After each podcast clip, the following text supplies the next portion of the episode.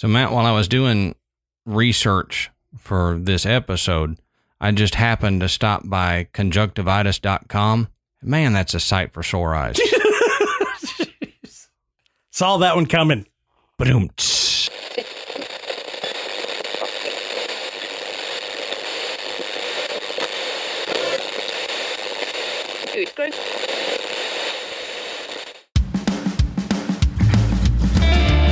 Good evening, everybody, and welcome to the Graveyard. Thank you for joining us tonight. My name is Adam. And my name's Matt. Now, pull up a tombstone or settle into your casket and get comfortable, because this is Graveyard Tales.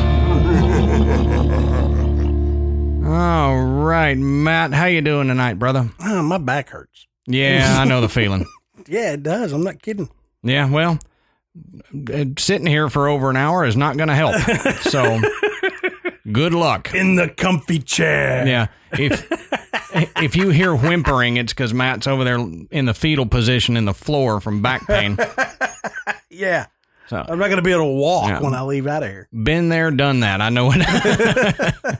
Herniated L four vertebrae on this side of the table. I get you. Um, so we wanted to start off by thanking this week's sponsor, HelloFresh. Check them out. We'll talk about them a little bit more later on in the episode, but great company. We love them. Um, also, while you're listening to this, I'm going to be in California. Ashley and myself and Michael are going to visit Cali. So I'm not staying. Don't worry about it. I have no desire to stay in California. None whatsoever. No, I, I have wanted to check it out for a while, so we're getting to go check it out, but I'm, I'll be leaving pretty soon. Yeah, and, you know, all of our listeners in California, we love you guys. Oh, yeah. We we love you guys out on the left coast. Oh, yeah. We, we, we have no problem with that. I just I don't know that California is set up for me? Country boys like yeah, us. No. No. Not Southern California, at no. least. where where we're going, uh, where we will be when you're listening to this, um, it, it's it's not a place. Y'all wouldn't accept me. I mean, I, I, now, I wait a minute. Uh, I think if you went to L A, they they pretty much accept everybody. That's true. That's true. They they might be accepting of me, but um, but we wanted to thank uh, Nicholas McGurr for sending us some of his books. He's an author who listens to the show and everything, and he sent us some of his books, and you know, we think you guys might like some of his stuff, so go check it out. It it's fiction along the lines of what we discuss every week yeah, here, so yeah. we think you might like that. Um, also, next week is a dark week, so don't look for a new episode from us next week, but we'll be back the week after that with a new episode. So, Matt, that's all I've got. What are we talking about tonight, brother? Okay, tonight we're talking about hellhounds. Dum, dum, dum. Black dogs. Harbingers of death. Yes. That's that's what we're talking about tonight. And it, we've had this on our episode topics list for a while. Yeah. Um, we think it's an interesting topic, so why don't we get into it? Yeah, it's not something you hear a lot of people talk about. No, it's not. Really. No, I mean, it, it's... It comes up in a lot of fiction. Mm-hmm. It comes up in a lot of movies. Um, so, I mean, I think it's it's interesting, the idea of it, but we're gonna we're gonna kind of dig into where the um, where the idea of the hellhound being the uh, like I said at the top of the show, the harbinger of, of death, or the um, you know, like a bad omen. Right, right. Yeah, it is. It, it's known as a bad omen in most places if you see it. Yeah. Um, there's been some misinterpretations in pop culture about what a black dog or a hellhound is. Um, so we'll talk about a little bit about that and some legends and stuff. So yeah. So if your neighbor has a black lab that likes to come and like lick on you and jump up on you and love on you, He don't worry, it's not a hellhound. Unless its name is Cerberus. If its name is Cerberus, you might want to look out. Yeah.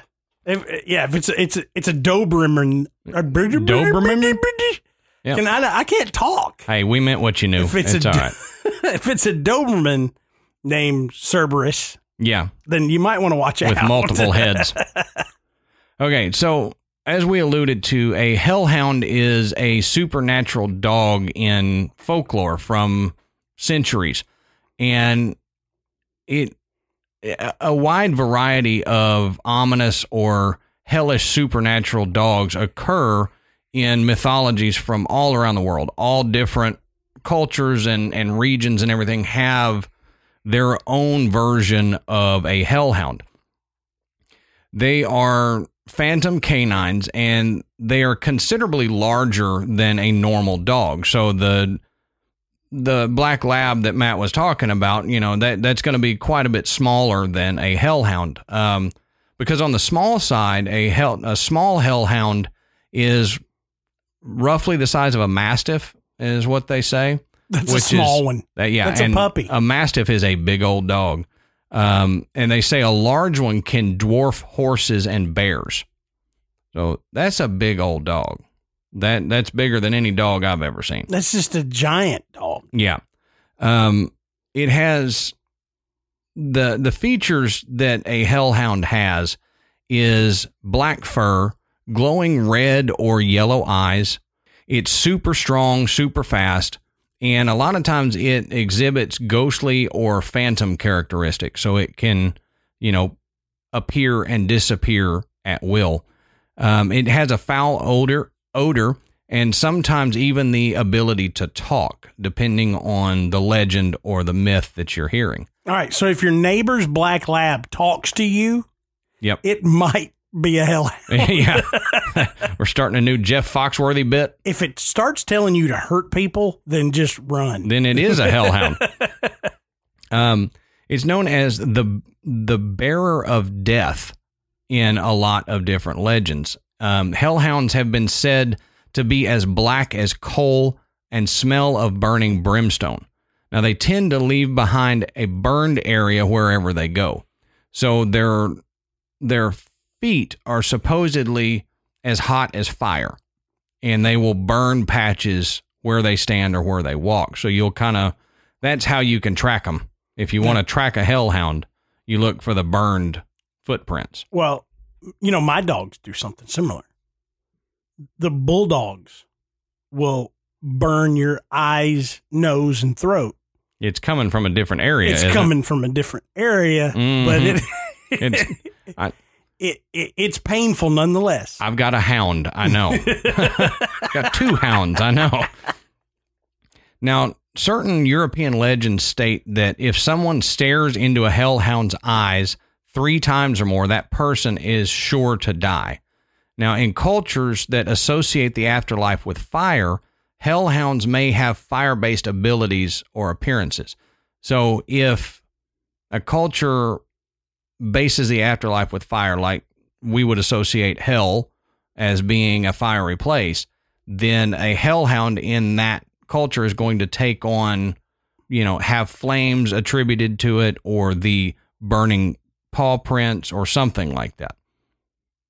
Now, seeing a hellhound or hearing one howl, like Matt alluded to earlier, is an omen or even a cause of death in a lot of these myth- uh, mythologies. So let's talk about the personality of a hellhound. Now, this is according to mythology dot net. They said, despite their ferocious appearance, a lot of people say most hellhounds are more mysterious than hostile. They rarely attack humans unless they are provoked. In fact, even if you wanted to fight one of these monsters, it would probably run away or disappear into the mist or shadows before you had time to launch an attack. That's according to some, you know, right? That that's not uh, who's going to test this theory. Right. Exactly. I'm not. If Step I see one, if I see a hellhound, hell I'm leaving.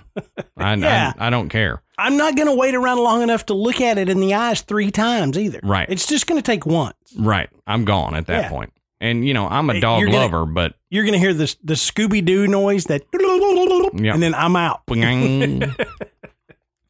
Now, in some stories, hellhounds are supposedly valiant and devoted guardians of an area. They might be assigned to guard a treasure or a or a sacred ground somewhere, in which case they will spend an eternity looking over that area and making sure nobody trespasses or disturbs it or whatever. Now, the beast will only attack you in that sense if it's provoked, but they say, quote, if you put one toe too close to their treasure, it might be the last move you ever make. Now, those are guardian hellhounds. They do have freer cousins, I guess, free-range hellhounds. Free, free-range hellhounds? Yeah, why um, not? So you've got the free-range hellhounds and you've got the guardian hellhounds. The, but, the stray hellhounds that right. they pick up at the uh, hell animal control. Exactly. uh, but the guardian hellhounds supposedly will never back down or run away from a fight. So the free-range ones will run and not really fight you, but if there's one set to guard an area and you approach it, it will kill you. Um, they say in other rare cases, hellhounds have been seen escorting women through the night or escorting souls on their way to the afterlife to protect them from other monsters that could be lurking. Now, these accounts seem to show that the canines are soft-hearted and benevolent. But again, this is according to some. I mean, you know, I, I, with a name like hellhounds and some of the legends that we've run across, this mm-hmm. isn't the case for all. This is just according to some. Now, there's other rare cases that have been documented of the hounds attacking churches and other religious gatherings. So, and we're going to talk about that. Exactly. So that's where we say, yeah, it kind of differs from this benevolent, nice hellhound thing. But as we said, there are hellhounds from different cultures around the world. So why don't we get into talking about a little bit of those, because depending on the area you're in, it will determine kind of what your mythology is of the hellhound. Okay, so let's talk about uh, Greek mythology. Now, according to ancient Greek mythology, Hades, or the god of the underworld, kept a monstrous hellhound named Cerberus at the mouth of the underworld to prevent the dead souls from escaping back into the world above. Now, Cerberus had three heads and had ferocious jaws and eyes and had the tail of a snake. Now, at one point in history, he was captured by Heracles and removed from the underworld, which caused him a lot of distress, possibly because he was anxious about abandoning his post as a guardian, and possibly because he was because he was not used to sunlight living in Hades. So he ended up vomiting poison and howled with grief. He was eventually returned to his home. So we mentioned Cerberus earlier. That's kind of the shortened version of the Cerberus mythology. Um, he was the one that guarded the underworld. Now, in Eastern folklore, in China, there's a huge black demon dog named Changao, and this is blamed for eclipses by eating the sun or the moon. In Japan, there's a wolf-like demon called Okuri Inu, and he is said to follow men and women who travel by night. If the traveler has a worthy heart, the Okuri Inu will protect him from other monsters. If, however, the traveler displays cowardice or clumsiness, so tripping or falling, the hound will devour him. Yeah, and I've I actually found stories of people that thought they had been protected by a hellhound. You know, they were alone at night, and we're going to talk about one of these where a hellhound was perceived, let's say, but so was something else, you know, something far worse. But we'll save that for later. Right. And, you know, that that's where the benevolence of a hellhound comes into play, is that, you know, it's not always bad, but it's got a mean streak, so you shouldn't push it. That's right. Um, don't want to don't want to play tug of war with one. Yeah, don't poke the hellhound, I think, is the saying. So English folklore has a ton of different versions of hellhounds. Oh, yeah. Black dogs, hellhounds everywhere. And and we're going to talk about a few of those. Um, but they have more hellhounds and black dog sightings than any other country. And it's from, you know, coastal towns with a lot of people all the way to towns that barely have any people. And if, if you think about Sherlock Holmes, mm-hmm. I mean, there's a Sherlock Holmes story about one, the Hound of Baskerville. Yeah. And, you know, I think that may have been one of my first introductions into what a hellhound was, is reading that as a kid, and been kind of fascinated by it ever since. But uh, the Barghest belongs to the Yorkshire area in northern England. Now, apparently he is a talented shapeshifter, frequently appearing as a headless woman or a white cat or rabbit, as well as the traditional black dog. Now, he is also less shy than other hellhounds, and he is quite comfortable, apparently, running through the town square there in Yorkshire. So if you're in Yorkshire, let us know if you've seen the Barghest. And I'm yeah. sure I'm pronouncing that wrong. Maybe but he looks like a Yorkie. Hey, maybe so. Can you imagine he's got a little bow in his hair? No. No, I can't. He's keeping it, keeping it up out of his eyes, you know. A, a, a little prissy, uh-huh. whiny yeah. little dog hellhound. You've got a demon carrying him around in his purse, yeah. you know, and he's if, poking his head out. If any miniature dog was going to be a hellhound, it would be a min pin. Those are the yappiest, craziest dang dogs that I've ever come across. Yeah. Miniature pinchers. Pomeranians are that way, too. Yeah, but... They they tend to be still a little more laid back than those min pins. I think there's something mentally wrong with min pins. We had a Chihuahua that was like that. Oh, yeah. Chihuahuas are bad, too. So we digress. Um, always. No, always. So there there's another one named the Black Shuck, and he belongs to the coastal areas of Norfolk, Essex, and Suffolk. Now, he is distinguished by an unusual physical trait. He has only one eye glowing in the center of his forehead. Now, generally, Black Shuck is one of the gentlest hellhounds, choosing to spend his time protecting women and young girls when they have to travel at night. But in the sixteenth century, he made an infamous attack on two churches, killing some people, causing the steeple to fall on the roof, which Matt will discuss here in a little bit and get a little more in depth into that. Now, there's another one that belongs to Wales, and I'm going to do my best to pronounce this, but the Cuna Noon, and way to go, man! That's thank awesome. you. Um, now, unlike other hellhounds who generally travel alone, the Cuna Noon travels with a collection of other supernatural characters called the Wild Hunt. Now, when they aren't joining in the sport of the Wild Hunt, they spend their time guiding lost souls to the other world, which is a, a paradise that can be reached after death. So he is amongst a band of rascals and rapscallions that rapscallions rapscallions. Didn't, you didn't think you'd hear that word in Graveyard Tales, did you? Well, he they they shepherd people to the underworld or the other world. Um, like some other legends do, but it's just weird that he has a, a band of merrymakers with him rather than traveling alone. Now, the Yeth Hound belongs to Devon, and like some other, quote, bearers of death, this hound is headless.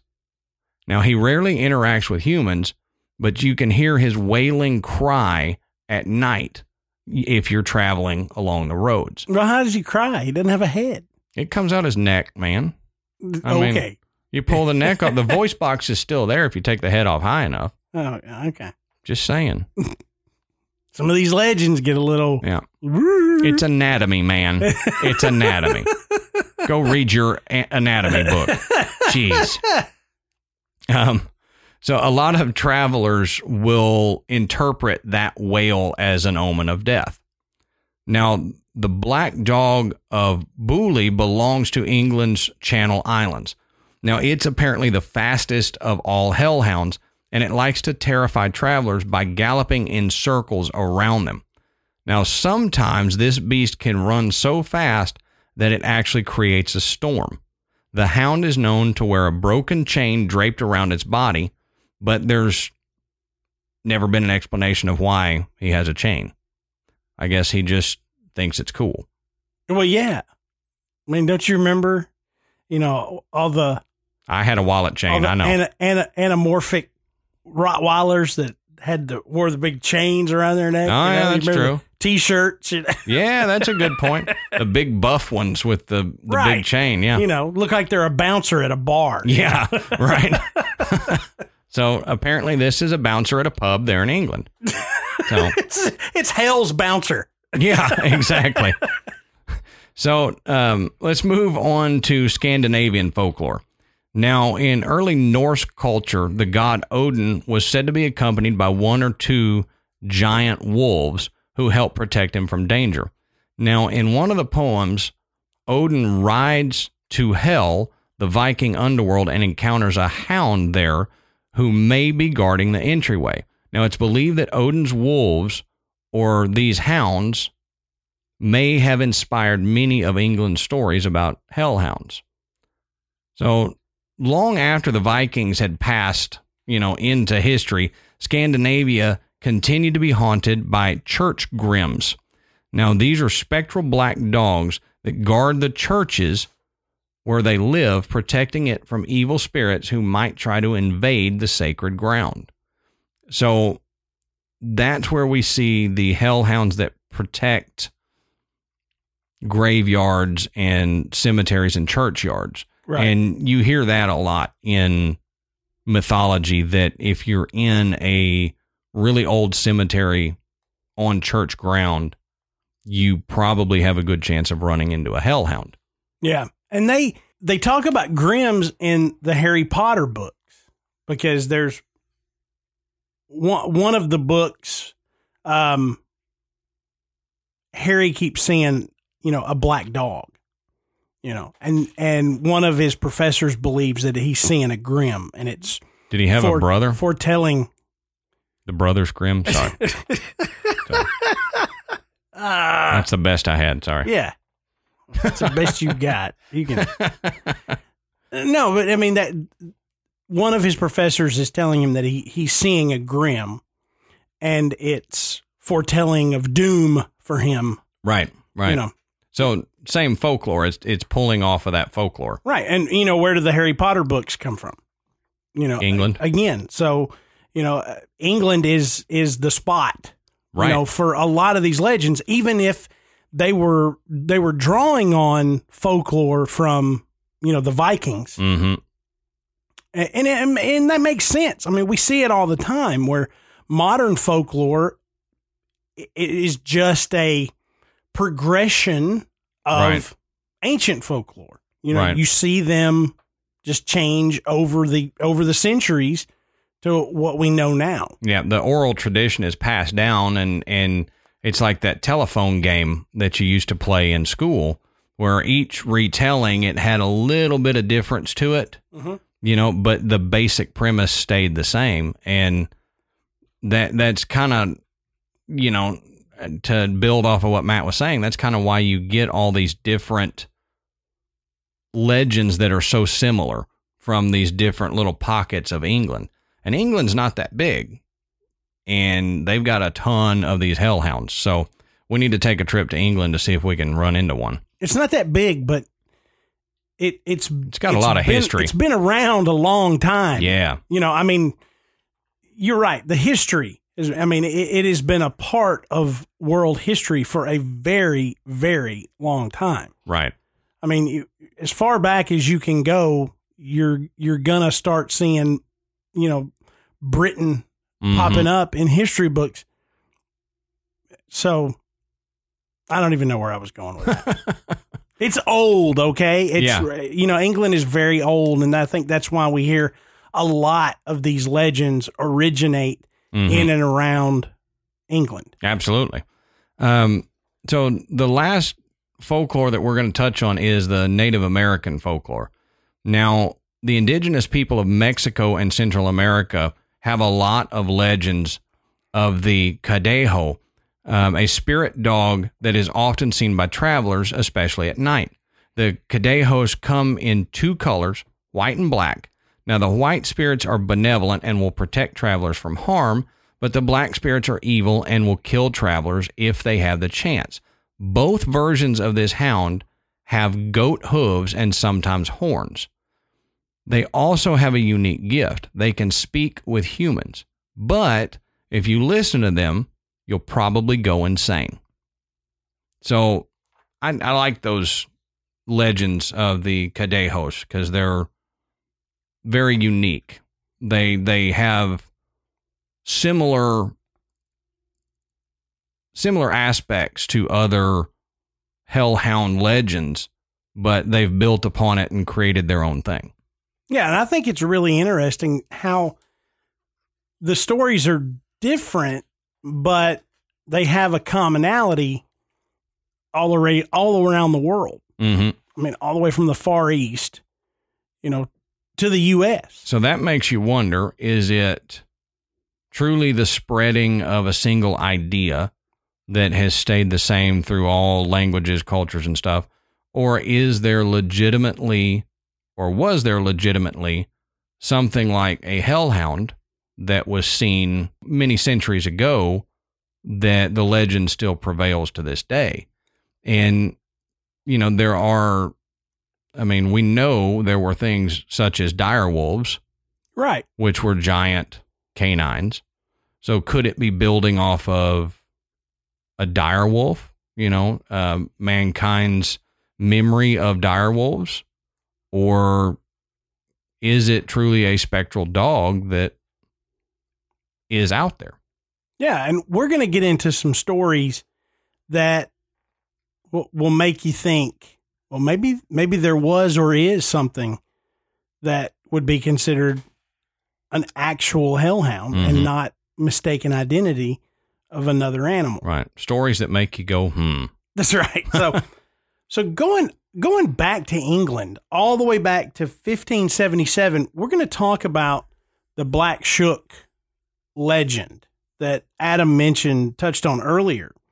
So according to one particularly poetic account by Reverend Abraham Fleming, who was a, a very well-known um, writer and orator, you know, of this time, a snarling beast broke into a church, rampaged through the congregation, and bit the necks of two people who promptly dropped dead in fifteen seventy-seven.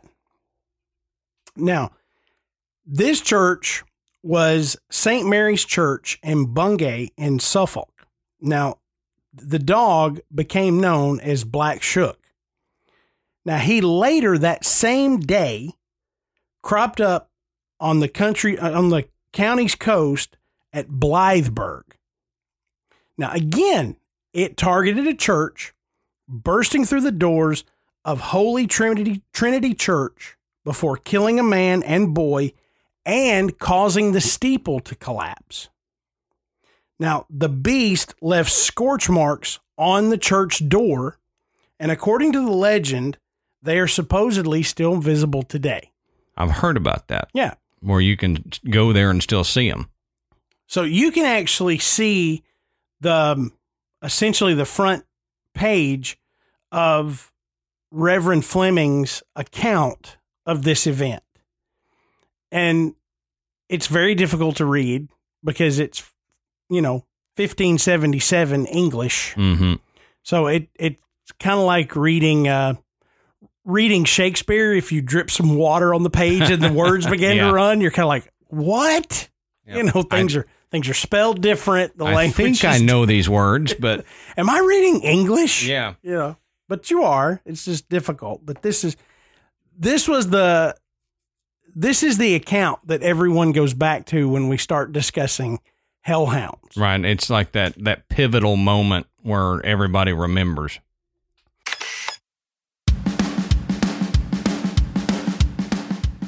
Okay, Matt, so let's talk about this week's sponsor, HelloFresh. Now, with HelloFresh, America's number one meal kit, You can get easy, seasonal recipes and pre-measured ingredients delivered right to your door. All you have to do is cook and enjoy.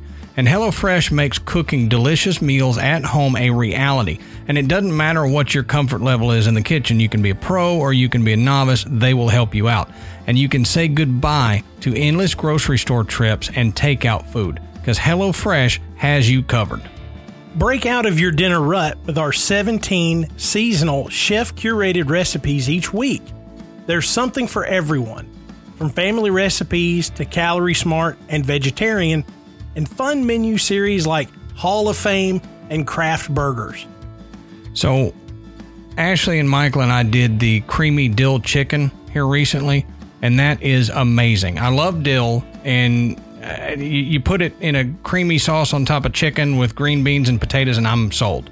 And Michael, being the picky eater that he is, he actually really liked this one too. So this has become one of our favorite recipes that we've found from HelloFresh. And thankfully, they give you the little card so that we can do it again too, even if they don't send it to us in one of the meals. Yeah, those cards make it so easy. Oh, it's great. And Graveyard Tales listeners can get eighty dollars off your first month of HelloFresh.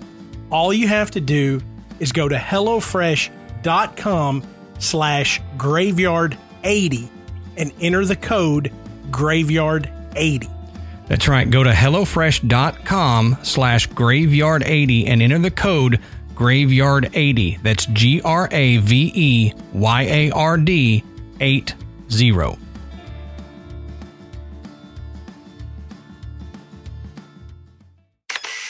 Now, staying in England, there is an area that is famous for black dog hellhound sightings, and that's Dartmoor. Yeah. Now, Dartmoor is the area uh, in the Hound of the Baskervilles. Mm-hmm. So, with its famous history, of course, you know, Sir Arthur Conan Doyle would use this area for this particular novel. Right. Um, if he's going to talk about a hellhound, you can't talk about hellhounds without talking about Dart- Dartmoor. Right. So this area ha- has long told of these creatures that are not of this earth that roam the area. And because of the treacherous terrain and the unpredictable weather, the moors of the area can quickly be uh, covered in dense, heavy fog, and oftentimes without any kind of warning, which leads to a lot of accidents, a lot of lost hikers, and death. So farmers in this area, they still believe that hellhounds wander through through the region, and they'll snatch away any animal or person that's unfortunate enough to be chosen as their prey. Now, in two thousand seven, two thousand seven, a group of school children took a photo of what they say could have been a hellhound. Now, in the picture, and you can go, this is the Dartmoor hellhound sighting. You can Google it and you can look at the picture. With the image, what you see is a large, mangy beast that looks like an enormous, oversized dog. Mm-hmm. Okay. Now, this is this is funny because when I looked at this picture, this is exactly what I said. I just looked at the picture. And I said, uh, that's a buffalo or a bison. Right. I mean, that's what it looks like. Got that body shape to it. Yeah. So now the, the kids and the chaperones with them all said that, that the thing was massive and it terrified all of them as it passed by. Now, another picture shows what looks like a bison hanging out, which that's all good and well. I mean, oh, they saw a bison and they mistook it for a hellhound. But bison have never been seen in the U K before. I so. was just about to ask that is when was the last bison in the U K? So so they're not there. Right. So so unless somebody brought one in as a pet and it got loose, and, it, I mean, it wasn't a bison. It's possible, but you'd think they'd know about the bison guy. Right. You know, old Bill down the road keeps bison. And listen, Johnny Cash had emus on mm-hmm. his property. Yep. And everybody knew it. Yeah. But the police would routinely get calls going, There's a dadgum ostrich standing out on the road. Yeah. Uh, it's no, it's one of Johnny's emus that got loose. Yeah. So, um, you know, you're right. Everybody would know if there was a guy keeping a bison at his house, mm-hmm. you know, and that wasn't happening. Um, but it does look that way when you look at this picture. But if it's not that, you're looking at it going, well, then what could it be? Right. I mean, th- this is a photo that's good enough for you to look at it and go, what the heck is that? Well, and, and what you got to think about is the that area, there's not large animals like that that live in that area. Right. You know, there there are some cattle, but, you know, there's not going to be giant wolves. There's not been wolves in England for a long time. Yeah. And now, so I what re- is it? Seems like I remember, what is it? Is it is it the Wagyu that that have the long hair that kind of, mm-hmm. they're like cows, but they have like long yak hair? Mm-hmm. You know, yak. That's another thing it could be. Yep. There's no yaks. Right. You know, England doesn't have yaks. But. Um, Unless it's Jeff, the yak guy. That's right. The other guy. Yeah. Bill. Bringing these big hooved Bill animals. Bill the bison guy and Jeff the yak guy. And and I don't if know. If you do, live in England. Do they swim? They, do they swim they over? Do. I mean, England's an island for crying out loud. Uh, they just get a, a boat. I mean, they bring. They get on a boat. Jeff rents a boat and goes and picks That's up some yaks. Day, you know, and, going to see a an Instagram account of like this bison, you know, traveling. Yeah. You know, he's on a boat. Here he is, the Eiffel Tower. He's going across the English Channel. You know, hey, I'm going to England. B- Bill the bison guy's travels. Now, the moors in Dartmoor are, are uninhabitable and dangerous, and they haven't really been mapped or studied all that well, even in the modern day. So there could be all sorts of creatures living out there that would be a huge surprise to the majority of us, you know, but the, the nature of moors, it, it would really, I would think it would lend itself to a specific type of animal living there. Probably I mean, smaller not, too. Not just any animal is right. going to live there, you know, so not something as big as a bison either, really. Yeah. I mean, no, I don't think a bison would, would live there. I don't think a, a yak or a buffalo or, you know, but a, a big, huge hellhound may appear there. Yep. And according to this, it possibly it did. Do, yeah. yeah. So now th- this next story I'm going to talk about was taken from the website ghost theory dot com, and it was submitted by Scott McMahon. Now, Scott submitted the story. He did not write the story. Mm-hmm. So uh, this is a story about a seven-year-old boy who is referred to as the initial S, Costilla, and it describes the creature that terrorized his Michigan home. Okay? Now, Costilla lived in Romulus, Michigan, in a farmhouse with his mother, his uncle, and his mother's boyfriend. They raised chickens and rabbits, with farm cats roaming the crumbling old barn on the small acreage. But it was the woods that separated the house from a nearby major road, woods that kept the house and the family hidden, that marred Costilla's childhood. Now, Costilla goes on to say, we had this really strange dog creature that would hang around the property. I say dog creature because this thing was far too big and intelligent to be a stray dog. The dog, as big as a Great Dane, seemed to have the upper part of a German Shepherd and the lower part of a Doberman Pinscher. However, its eyes are what really bothered Costilla. He quote, he's quoted as saying it had very pronounced red eyes. I'm not saying it was a werewolf or a dog man, but it was very werewolf-like. Now, everyone who lived in the house with Costilla saw the beast. So the dog would frequently stalk the edge of the woods on our property in the day. It seemed to have no fear. My uncle would yell at it or throw things toward it, trying to scare it off, but it would simply rear up on its hind legs like a ram and charge at him for a short distance. The dog never reached Costilla's uncle or anyone else who lived in the house. However, he says that it did reach other things on the farm. So we would frequently find dead chickens or rabbits after thunderstorms. We knew it was that dog thing because it would leave huge paw prints in the mud and claw marks on the window ledges. The thing eventually turned its attention on the house. So sometimes we would find the screens ripped out from our screen doors and windows. Said it would never outright attack us, but it did seem to enjoy taunting us and harassing us. So it's it's acting like an intelligent being. He said the taunting became dangerous when the dog, in quotes, spoke. Ah, here we go. Remember, out. Mm-hmm, right. Dog's talking. I'm out. One summer night, my mom had left the window open in my bedroom to cool the room off so I could sleep. She was on her way to the bathroom and went by my room and heard me talking to someone. Stepping by the door, well after his bedtime, she thought he was playing.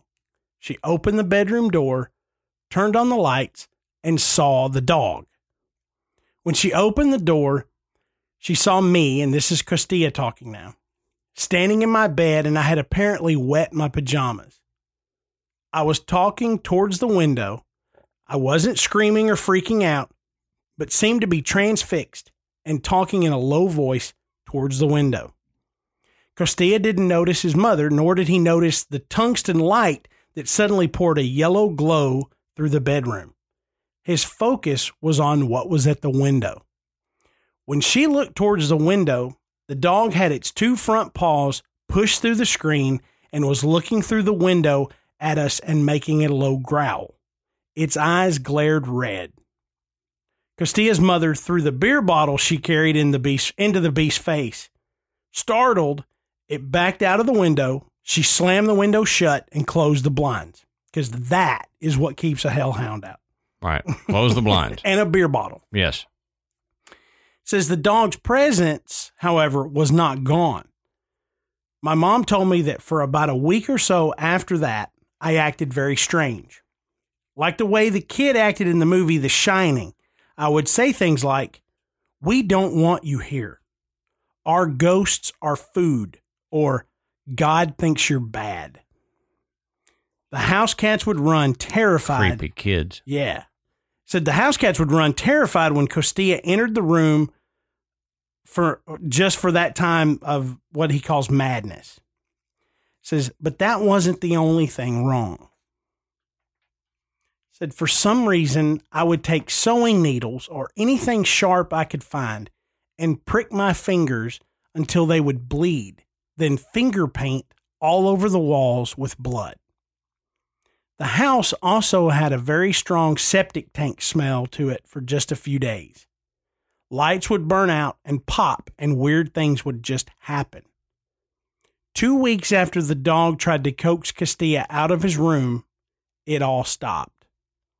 My uncle was out back working on his truck when he saw the dog at the edge of the woods, making its way in towards the rabbit pen. At this point, he was tired of dealing with it and went into the house to get his twenty-two. Apparently, he fired at it and hit it in the rear. The dog turned and ran into the woods. We didn't see it anymore after that, and everything cleared up. So all you got to do is shoot him, I guess. Right. Well, that that would be a quick thing. If I'm, I'm, I'm hoping that he went and got his twenty-two because that's all he had. Yeah. Because if I'm looking at what I think could be some kind of demon dog, I'm sure coming at it with more than a twenty-two. Right. No kidding. thirty aught six, twelve gauge, yeah. Something. So real quick, she, that mom dealt with that creepiness from the kid for two weeks. Two weeks. Till it just stopped on its own. Sounds like it. Okay. It, if Michael were doing that for a couple days, we'd be getting a, a, a priest or something out there. Adam would be like, look, I need an old priest and a young priest. Yeah. And I need a gallon of holy water. I need three bushels of sage. Can I get holy water in one of those Crystal Springs jugs? Yeah, right. Right. Do you got a pressure washer for holy water? Yeah, no kidding. I mean, I wouldn't put up with that for two weeks. That that's a glutton for punishment or something. So if you try to play devil's advocate with this story, just the story, you know, you can begin to start trying to poke holes in it by saying, okay, you you had a large canine, a wolf or something that was, you know, coming around the house that had obviously developed um, a lack of fear of humans. Right. And, you know, it, it was it, the times that it would come were were odd because you wouldn't expect to see a wolf just walk up in broad daylight. Right. Um, you know, it, it, but even other large canines, even coyote or things like that, you wouldn't expect to see them in the day. No. You knew, you really wouldn't expect them to approach a house, but maybe you would if it was rabid or diseased or, mm-hmm. you know, it's it's out there by itself and it's looking for food or shelter or whatever. Um, may, maybe that's what happened. M- maybe you take um, this boy's odd behavior, you know, as some type of um, mental illness or acting out, mm-hmm. you know, because nothing he was really doing, you know, was something that a, a child couldn't just do on their own. You know, you terrorize the cat in private and now the cat hates you. Right. And you, you come in when the cat's in there with the family and the cats leave because they hate this kid because yeah. he's been poking me with these sharp things that he's poking into his fingers. Yeah. Finger painting on the walls, whatever. Yeah, sure. You know, weird little kid, you know, he's doing odd things. Uh, and no, then he just decides he's not going to do it anymore. I used to put safety pins through, you know, the epidermis layer of the skin when I was a kid. Oh yeah, we always do that. So I mean that that that is a thing. And the the septic tank smell, that's just a kid. Yeah. I mean sometimes. Sometimes, yeah. But what gets me about the story is that everyone in the house saw the animal and its behavior. Mm-hmm. So they they weren't basing anything that was being attributed to the dog just on the child's story. Right. They all saw this behavior and it, and it is strange. And then for the event of the dog coming, trying to push into the window and the mother chasing it off, throwing a beer bottle at it. Uh, and, and then the odd behavior comes, all of that just really makes you stop and read the story and go, okay, you, you can try to poke holes in it, but then there's things that say, look, this just doesn't, it doesn't sound right. It's not, something else was going on. Right. If it was a hellhound, wow. You know, but if not, there was still something really strange going on. Uh, something maybe, weird was Maybe happening. A lot of strange things going on here that, you know, they don't have a really good explanation for. Mm-hmm. So this, this next story we're going to talk about, I hinted at earlier, but this story was posted on Reddit by user Lazaroses. Oh, good old Reddit. Yep, that's right. And I don't usually like Reddit stories, but this one was really too good. So Reddit is one of those things that I, you know, you shouldn't really use it for good research or anything like that. But if you want a good laugh or yeah. if you want to be entertained, yeah, it's Reddit, great. Reddit's a great place. And, and since there aren't a lot of, a lot, any real documented modern day stories of hellhounds, you know, these anecdotal type stories are, are what we're dealing with, but there's a lot of anecdotal type stories out there that are based in fact, in what really happened. Now, maybe there's some inference as to the cause or, you know, what what was behind the events in the story, but it's usually a situation where it's not completely fictionalized. Mm-hmm. And a lot of people that share things on Reddit will share things that are ridiculous and outlandish, but from time to time you do find some that they they have the ring of truth. Right. So that that, that was this story for me. So Lazaroses goes on to write, I'm not ever going to use any real names in my stories, so let's pretend my name is Faye. This happened about five years ago when I was in high school. At the time, I was really close friends with a guy, and let's call him Jason. I had recently told Jason about how a lot of things happened to me that are difficult to explain. We got to talking about my different encounters, and he asked me, seemingly hesitantly, if I had ever seen a demon. I said that I didn't think anything quite so sinister had ever crossed my path. Jason then explained to me that his mom was worried that something strange was happening in their house. She said she had gotten sudden chills, heard some strange noises, and had been feeling uneasy in general in the house lately.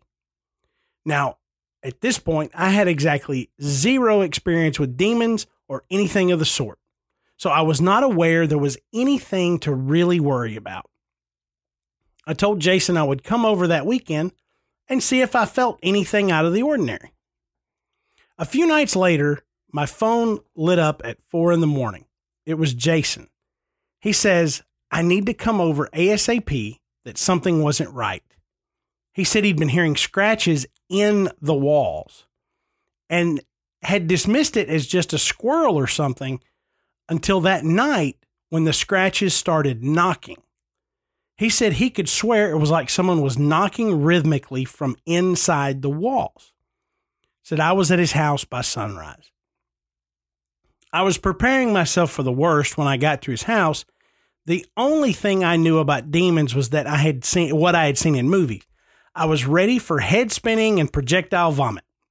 When I got there, it was nothing. I felt nothing. Everything seemed completely normal. I went all over the house, put my ears to the wall, even checked out the creepy basement. I felt nothing strange or sinister. I didn't want to make Jason feel like an idiot, so I just gently assured him that whatever was there was gone now, and that he didn't have anything to be afraid of. Secretly, I thought he had just over-exaggerated the whole thing. We all left the house for the day, and later that evening, I was back at his house for dinner. His parents went to bed, and we were in his living room downstairs. Nothing about, talking about nothing in particular. The conversation eventually shifted naturally over to his mother's suspicions. We were talking about the scratching and knocking in the walls, and we were kind of joking around about it.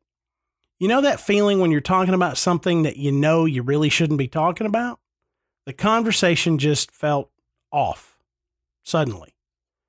I felt wrong for talking about it, just a general feeling of uneasiness all around, and I abruptly changed the subject. I eventually headed home around eleven p.m. Jason lives pretty far out of town in a heavily wooded area. I was maybe halfway home, and suddenly, inexplicably, horrifyingly, a feeling hit me like a brick wall. This white-hot rage overcame me. It's difficult to describe. It was like I had passed through a fog, and on the other side, I had come out homicidal. Something was in Jason's house, and it had followed me home. I don't believe I was possessed because I remember it all. It was definitely me. I was just this cocktail of aggression. Then, in the middle of the road, I saw what I first thought was a wolf. The closer I got to it, the more I realized it wasn't an animal I had ever seen before. It had all the physical traits of a dog slash wolf, but it was so much bigger. It had a it had wild black fur, and its teeth were bared. It looked simultaneously raged and enormous. It was abnormally low to the ground, and that's when I realized it was crouching. It made a dead sprint for my car, and I was too close to it to slow down in time. I knew the size of this animal would likely total my car, so I braced myself for a crash. I braced and waited and opened my eyes, and it was gone. So was whatever had followed me home. So she goes on to say, I've told this story to a few of my friends, and they all agree that it sounds like the dog I had seen was a hellhound, and it was looking for whatever had followed me home and took it back to wherever it came from. So we touched on this idea that hellhounds were semi-protectors, especially the one that protects female travelers mm-hmm. at night. Um, but this idea that the hellhound is somehow reeling back in a demon that maybe went rogue and he's going to fetch it right and bring it back home. Um, it's a very unique concept. It's a very interesting concept. And that's why I chose that story, because it, it, it paints hellhounds in a different light than what we've been talking about. And it's like that Cerberus um, tale uh, where he keeps spirits from getting back out of Hades. So maybe one slipped past and he was, like you said, going to fetch him again. Yeah. And, you know, without trying to dig deep enough to to make this a, a, a religious exploration of heaven and hell and whatever, I I think the the idea, based on whatever religion you are, whatever faith you have, if any, of the existence or non-existence of hell or an underworld or a realm of the dead, you you've got to you've got to embrace the fact that it's possible that there's an in-between here, that somewhere between heaven and hell, that there could be creatures that are not of our world and not of either place. It's what we talk about when we discuss things like the Fae mm-hmm. or Jinn or, or numerous creatures that they just aren't earthly creatures, but they're not, you know, heavenly divine creatures, and they're not hellbound. Right. They're, they're somewhere in between. And I think maybe based on this story and based on some of the legends, that's where hellhounds fit.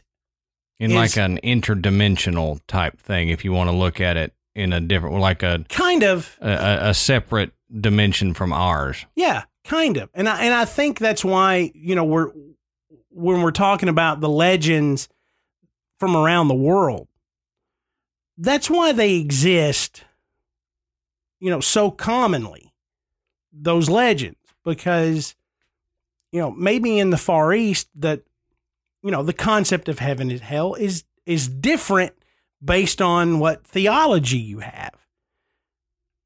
In, in the U S, if you're whatever, I mean, you know, there's, there's so many different folks here in the U S with different religious backgrounds. You, you couldn't even begin to say, hey, this is how it is. You know, and, well, maybe that's not what I believe.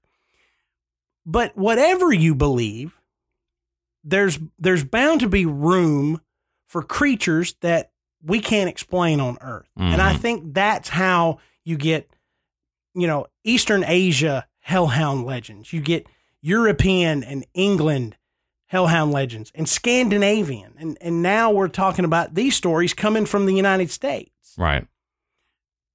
So it makes you wonder, is there something out there that is totally not of this world and not of the other, but maybe, maybe it is a wrangler for, you know, entities that escape from hell mm-hmm. and that, and that try to, to, you know, wreak havoc across the earth. Maybe, maybe that, maybe that is what they do. Maybe they do in some fashion guard portals to other realms or to hell itself. Right. And I, I do, you know, the more we do this research, the more I do believe that there are, there always have been, and there always will be things out there that we can't put a pin in and say, this is what it is. This is where it comes from, but they've always been around, and maybe it's, maybe it's different entities. Maybe it's the same type of entity that just manifests in different ways, depending on the culture, the, the, the century, the whatever, but there's always some entity out there that we're not going to understand.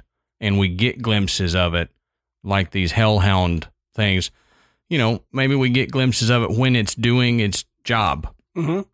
It's just performing its task, and we run into it, and then we build legends based on the little glimpses of interactions that we've had with it because we don't understand it. Exactly. So it wouldn't be Graveyard Tales if we didn't have a little bit of a Graveyard Tales tutorial mm-hmm. on what to do if you encounter a hellhound. Always, there's always a G Y T P S A. That's right. Hashtag G Y T P S A. So let's just say it's it's better to just never have an encounter with, with a ghost dog or a hellhound or, or anything of this type. But in case you do, um, there are some things that you can do to maybe protect yourself. I I don't believe that you're going to fight it. Either it don't want to fight you, and if, if you push it hard enough, it's just going to kill you. Yeah. So fighting is not a way to go. But there are ways to ward off these malevolent beings. But the instructions are kind of vague, so bear with me here. Now, in regions that are dominated by the Christian faith, it is said that simply wearing a cross or having a picture of a saint would be enough to keep the black dog away. Okay. Now, other superstitions involve carrying a coffin nail, sprinkling fresh water on the ground behind you as you walk, or keeping a pair of iron scissors with you. I don't have enough water. Well, I I and, can I can only obtain um, one of the three. I can get fresh water. Mm-hmm. Can I get enough to sprinkle it behind me everywhere I go? I don't know. And do I really want to carry a watering can behind me? Sprinkling? Right. It? Right. But I don't know where you pick up a coffin nail. I got a guy. Oh, okay. Well, does he have some iron scissors that I can tote around? He may. He may. I can ask. I mean, I got to think. They don't make iron scissors anymore. No. I'm sure they probably did a long time ago.